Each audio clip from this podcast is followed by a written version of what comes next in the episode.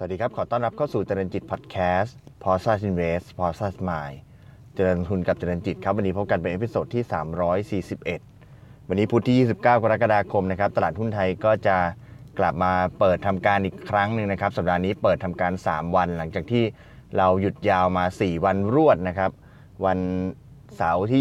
25อาทิตย์ที่26นะครับจันทร์ที่27แล้วก็อังคารที่28นะครับ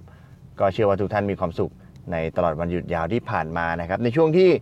ตลาดหุ้นไทยหยุดไปเนี่ยก็ในฝั่งของข่าวสารด้านการลงทุนเนี่ยก็ไม่ได้มีหวือหวามากนักนะครับถ้าเป็นทางฝั่งอเมริกาเนี่ยก็ตลาดหุ้นดาวโจนส์ยกตัวอย่างนะครับก็แกว่งอยู่ในกรอบนะครับวันจันทร์ที่ผ่านมาเนี่ยก็บวกขึ้น114จุดวันอังคารที่ปิดไปนี่ก็ปิดไปลบ200จุดเป็นต้นนะครับก็ยังไม่ได้หวือหวาอะไรมากแต่ว่าถ้าจะอัปเดตมีตลาดหุ้น2ตลาดที่น่าสนใจก็จะมีในฝั่งของทางที่เห็นผ่านหน้าข่าวนะครับก็จะมีทางฝั่งของเวียดนามนะครับตลาดหุ้นเวียดนามปรับตัวลดลงแรงหลังจากพบผู้ติดเชื้อโควิด -19 นะครับเป็น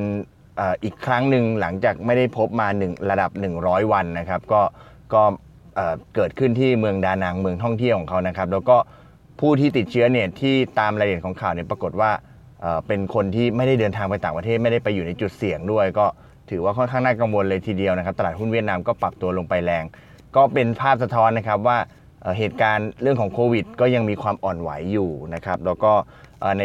ฝั่งของทางฝั่งของเรื่องของการทดสอบวัคซีนนะครับของทางฝั่งตัวบริษัทที่เขาทดสอบวัคซีนเนี่ยทั้ง Pfizer แล้วก็ BioNTech ซึ่งPfizer เป็นของบริษัททางฝั่งอเมริกานะครับแล้วก็ BioNTech เนี่ยเป็นฝั่งเยอรมันเนี่ยก็พบว่ากำลังจะมีการเข้าสู่การทดสอบในเฟส3แล้วก็จะมีผู้ได้รับการทดสอบเนี่ยระดับ 30,000 คนนะครับแล้วก็อีกตลาดหุ้นนึงที่มีการเคลื่อนไหวดีเนี่ยก็คือตัวทางไต้หวันนะครับเพราะว่าตัวตลาดไต้หวันเนี่ยปรับตัวขึ้นตามหุ้นขนาดใหญ่ที่สุดของเขาก็คือไต้หวันเซมิคอนดักเตอร์นะครับหลังจากที่มีข่าวว่าทาง Intel ผู้ผลิตชิป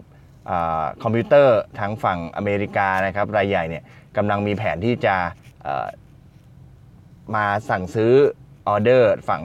มีการจ้างผลิตกับผู้ผลิตรายอื่นนะครับซึ่งไต้หวันเซมิคอนดักเตอร์เนี่ยก็เป็นผู้ผลิตชิปรายใหญ่ของโลกมีส่วนแบ่งการตลาดกว่า 50% นะครับเพราะฉะนั้นก็เป็นข่าวอัปเดตสำหรับเรื่องของตลาดหุ้นต่างประเทศนะครับแล้วก็ตลาดหุ้นเวียดนามแล้วก็ไต้หวันที่น่าสนใจแต่ว่าในช่วงที่ตลาดหุ้นปิดไปเนี่ยอีกสินทรัพย์หนึ่งที่มีการขยับหวือหวาเลยทีเดียวนะครับที่เราได้หลายๆท่านน่าจะติดตามข่าวนะครับแล้วก็ปรับตัวแรงต่อเนื่องมาตั้งแต่สัปดาห์ที่แล้วนั่นก็คือตัวทองคำนั่นเองนะครับตัวทองคำเนี่ยมีการปรับตัวค่อนข้างจะร้อนแรงมากๆนะครับจริงๆก็คือตั้งแต่วันศุกร์ที่ผ่านมาละศุกร์ที่24เนี่ยจริงๆแล้วทองโลกเนี่ยก็มีขึ้นมาถึงระดับ 1,900 เป็นที่เรียบร้อยแล้วตั้งแต่วันศุกร์ที่ผ่านมาก็คือจากแกว่งจาก 1,800 มาแตะ 1,900 ในวันศุกร์นะครับแล้วก็พอวันจันทร์พอวันจันทร์ที่เราหยุดเนี่ยก็มีการปรับขึ้นไปถึง 1,940 เหรียญนะครับไปถึง 1,940 เหรียญก็ว่าแรงแล้วนะครับพอวันอังคารในช่วงเช้าๆ 9 โมง 10 โมงถ้าใครติดตามอยู่ตัวราคาทองเนี่ยมีทองโลกเนี่ยมีขึ้นไปถึง 1,975 เหรียญ 1,975 เหรียญแล้วก็ราคาทองไทยที่ขึ้นไปแตะแพงที่สุดเนี่ยที่เป็นราคาขายออกเนี่ยที่มีการประกาศโดยสมาคมค้าทองคำเนี่ยอยู่ที่ 29,800 บาทคือเกือบแตะ 30,000 แล้วนะครับแต่หลังจากขึ้นไปอยู่ในระดับสูงอยู่เพียงแค่สักไม่ถึงชั่วโมงเดียวนะครับตัวตลาดทองคำเนี่ยก็มีการปรับตัวลดลงแรงเลยนะครับจาก 1,970 เนี่ยลงมาเหลือ 1,940 แล้วก็ในช่วงระหว่างวันเนี่ยก็มีลงไปถึง 1,900 เหรียญต่อทอยออนซ์ด้วยนะครับก่อนที่ล่าสุดเนี่ยจะกลับขึ้นมาแกว่งอยู่แถวระดับ 1,940 ถึง 1,950 ต่อทอยออนซ์นะครับก็มีข้อมูลมาอัปเดตละกันว่าในภาพของการวิเคราะห์เนี่ยในมุมมองของการวิเคราะห์จากต่างประเทศเนี่ยเขามีมุมมองอย่างไรนะครับก็เอาบทวิเคราะห์จาก investing.com นะครับโดย Sunshine Profits นะครับเขาพูดถึงราคาทองไว้นะครับว่า ราคาทองเนี่ยมีการปรับตัวขึ้นไปสูงสุดที่ 1,974.40 ก็คือที่ปรับขึ้นไปไฮสูงในช่วงเช้าวันอังคารเนี่ยสาเหตุก็มาจากหลายๆเรื่องนะครับไม่ว่าจะเป็นการคาดหวังการกระตุ้นเศรษฐกิจครั้งใหม่นะครับหรือว่าเป็นความกังวลในเรื่องของการฟื้นตัวของเศรษฐกิจนะครับแล้วก็รวมถึงความกังวลเกี่ยวกับความตึงเครียดทางการเมืองระหว่างสหรัฐแล้วก็จีนด้วยนะครับอย่างแรกเนี่ยที่เป็นเรื่องที่เราทราบกันมาตั้งแต่สัปดาห์ที่แล้วก็คือเรื่องของตัวเลขผู้ขอรับสวัสดิการการว่างงานของทางฝั่งสหรัฐหรือว่าที่เรียกว่า jobless claim นะครับซึ่งพบว่าในสัปดาห์ที่ผ่านมาเนี่ยตัวเลข jobless claim เนี่ยมีการปรับตัวเพิ่มขึ้นนะครับจาก 13.1 ล้านคนเนี่ยเป็น 14.2 ล้านคนนะครับซึ่งแม้ว่าตัวเลข 14.2 ล้านคนเนี่ยจะเป็นตัวเลขที่ลดลงมาจากระดับที่เกิดขึ้นในช่วงแรกๆของสถานการณ์โควิดแล้วก็ตามแต่ว่าในมุมของนักวิเคราะห์เองก็มองว่าในฐานะที่ตัวภาวะเศรษฐกิจเนี่ยกำลังอยู่ในสถานการณ์ของการฟื้นตัวขึ้นหรือที่เรียกว่า recovery เนี่ยถ้าเราคาดหวังว่าตลาดตัวเศรษฐกิจกำลังฟื้นขึ้นเนี่ยมันไม่ควรที่จะมีตัวเลข jobless claim ที่จะมีการปรับตัวขึ้นนะครับเพราะว่ามันเป็นภาพที่ค่อนข้างจะขัดแย้งกันถ้าเรามองตัวการฟื้นตัวของเศรษฐกิจจะเป็นรูป V shape คือหลังจากตกลงมาในช่วงของการแพร่ระบาดโควิดแล้วจะดีดกลับขึ้นไปเลยตัวเลข jobless claim ไม่ควรจะมาปรับขึ้นในช่วงนี้ควรจะเป็นทิศทางที่ปรับตัวลดลงทำให้เมื่อเป็นตัวเลขแบบนี้ออกมาเนี่ยก็ทำให้การฟื้นตัวเนี่ยแสดงให้เห็นภาพของความค่อนข้างจะเปราะบางนะครับแล้วก็ทำให้ความหวังที่หลายคนหวังเอาไว้เนี่ยก็อาจจะชะลอตัวลงนะครับดังนั้นเนี่ยเมื่อสถานการณ์เป็นแบบนี้เนี่ยก็ทำให้มีการวิเคราะห์กันว่าการฟื้นตัวของเศรษฐกิจอาจจะไม่ได้เป็นในรูปแบบของ V shape อาจจะเป็นในรูปของ W shape นะครับมีการขึ้นลงเป็นรูป W หรือเป็นลักษณะของ Nike shape ที่เป็นรูปของคล้ายๆสัญลักษณ์ของรองเท้า Nike ก็คือตกลงมาแล้วก็ค่อยๆฟื้นตัวขึ้นโดยมีหางที่ยาวขึ้นไปซึ่งในขณะเดียวกันเนี่ยตัวเลขของการแพร่ระบาดของการติดเชื้อไวรัสโควิดในอเมริการวมถึงที่ต่างๆทั่วโลกเนี่ยก็ยังไม่ลดลงด้วยก็ยิ่งเป็นการเพิ่มความกังวลในแง่ของการฟื้นตัวของเศรษฐกิจแล้วก็การขับเคลื่อนของกิจกรรมทางเศรษฐกิจด้วยการเพิ่มขึ้นของความกังวลเหล่านี้เนี่ยก็ไปเพิ่มความน่าสนใจแล้วก็เป็นปัจจัยบวกให้กับราคาทองนะครับเพราะว่าทองเนี่ยนอกเหนือจะเป็นสินทรัพย์ปลอดภัยหรือที่เรียกว่า safe haven แล้วเนี่ยก็ยังเป็นตัวที่จะขับเคลื่อนตามความคาดหวังเงินเฟ้อเมื่อถ้าทางเฟดเนี่ยมีการปรับลดดอกเบี้ยลงอีกเพราะฉะนั้นถ้าเฟดมีการปรับลดดอกเบี้ยลงหรือว่ามีการกระตุ้นเศรษฐกิจลงอีกเนี่ยเศรษฐกิจเข้ามาอีกเนี่ยส่วนต่างของเงินเฟ้อที่แท้จริงก็จะมากขึ้นเมื่อเป็นอย่างนั้นเนี่ยราคาทองซึ่งมีการเคลื่อนไหวตามเงินเฟ้ออยู่แล้วเนี่ยก็จะมีการปรับตัวขึ้นด้วยนะครับนอกจากนี้เนี่ยความกังวลที่เพิ่มเติมเข้ามาในช่วงสัปดาห์ที่ผ่านมาก็เป็นเรื่องของความกังวลเรื่องของการความขัดแย้งนะครับทางการเมืองระหว่างสหรัฐแล้วก็จีนซึ่งก็เป็นอีกปัจจัยหนึ่งที่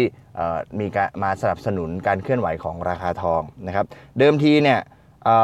จีนกับสหรัฐเองเนี่ยก็มีความอึดอัดมีความขัดแย้งในแง่ของหลายๆเรื่องอยู่แล้วไม่ว่าจะเป็นในเรื่องของสงครามการค้าก็ดีนะครับหรือว่าเรื่องของความขัดแย้งในทะเลจีนใต้ก็ดีนะครับไม่รวมถึงเรื่องของการเมืองในฮ่องกงนะครับแล้วก็เรื่องของล่าสุดนี้ก็เป็นเรื่องของการที่ทางจีนแล้วก็สหรัฐเนี่ยมีการสั่งให้ปิดสถานกงสุลซึ่งกันและกันนะครับทางสหรัฐเนี่ยสั่งให้ทางจีนเนี่ยปิดสถานกงสุลในฮิวสตันนะครับแล้วก็ตามมาด้วยการที่จีนเนี่ยสั่งปิดตัวสถานกงสุลของสหรัฐในเฉิงตูนะครับก็ในช่วงสุดสัปดาห์ที่ผ่านมาเราก็เห็นภาพข่าวเห็นสิ่งที่เกิดขึ้นเหล่านี้นะครับความกังวลต่างๆเหล่านี้เนี่ยทั้งในเรื่องของเศรษฐกิจก็ดีในเรื่องของโควิดก็ดีในเรื่องของความคาดหวังในเรื่องของการกระตุ้นเศรษฐกิจเพิ่มเติมจากเฟดก็ดีรวมถึงเรื่องของความกังวลในเรื่องของการเมืองระหว่างจีนและสหรัฐเนี่ยก็เพิ่มดีมานด์เพิ่มความต้องการให้กับตัวราคาทองคำนะครับ ฉะนั้นเนี่ยราคาทองคำเนี่ยก็มีการปรับตัวขึ้นมาอย่างต่อเนื่องจนไปสูงสุดในระดับ 1,974.40 เมื่อวันอังคารที่ผ่านมาก่อนที่จะปรับตัวลดลงมาถึงระดับ 1,900 ค่อนข้างผันผวนมากๆนะครับปรับตัวลงมาถึง 1,900 แต่ว่าล่าสุดก็กลับมาอยู่ที่ระดับ 1,940 ถึง 1,950 นะครับลักษณะของอัตราดอกเบี้ยต่ำนะครับบวกกับสภาพคล่องที่สูงนะครับแล้วก็ทำให้ตัวสินทรัพย์ต่างๆเนี่ยมีการปรับตัวเพิ่มขึ้นแล้วหนึ่งในนั้นก็คือเป็นเรื่องของราคาทองนั่นเองนะครับอันนี้ก็มาจาก investing.com โดย Sunshine Profits นะครับแล้วก็มีการปรับเป้าหมายราคาทองนะครับโดยโบรกเกอร์โดยสำนักบทวิเคราะห์รายใหญ่ก็คือทาง Goldman Sachs นะครับก็มีการปรับราคาทองนะครับเป้าหมายของราคาทองคำเนี่ยจากระดับ 2,000 เหรียญขึ้นไปที่ระดับ 2,300 เหรียญเป็นที่เรียบร้อยนะครับในขณะที่ทางโลหะเงินเนี่ยก็ปรับจาก23เหรียญเนี่ยขึ้นเป็น30เหรียญนะครับความกังวลที่ทาง Goldman Sachs ได้พูดถึงเนี่ยก็คล้ายๆกับบทวิเคราะห์ที่เราได้พูดคุยไปเมื่อสักครู่นี้นะครับไม่ว่าจะเป็นความกังวลในเรื่องของโควิดนะครับเรื่องของ second wave ของโควิด -19 นะครับหรือว่าจะเป็นในเรื่องของความกังวลในความขัดแย้งระหว่างจีนแล้วก็สหรัฐแล้วก็พูดถึงเรื่องของการที่ทางการกระตุ้นเศรษฐกิจของทางเฟดเนี่ยที่จะมากระตุ้นให้เกิดส่วนต่างเงินเฟ้อที่แท้จริงมากยิ่งขึ้นก็จะเป็นตัวผลักดันราคาทองดังนั้นเนี่ยตัว Goldman Sachs เนี่ยก็เลยปรับเป้าหมายราคาทองในช่วง12เดือนข้างหน้าเนี่ยจากเดิมที่ระดับ 2,000 เหรียญต่อทรอยออนซ์เนี่ยขึ้นเป็น 2,300 เหรียญต่อทรอยออนซ์นะครับก็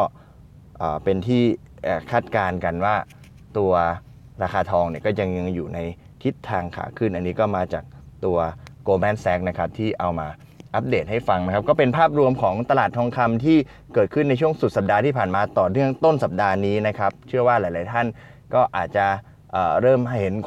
ให้ความสนใจนะครับหรือหลายท่านอาจจะเคยซื้อทองแท่งตอนนี้เนี่ยระดับทองเนี่ยถือว่าปรับตัวสูงขึ้นทำระดับนิวไฮจากช่วง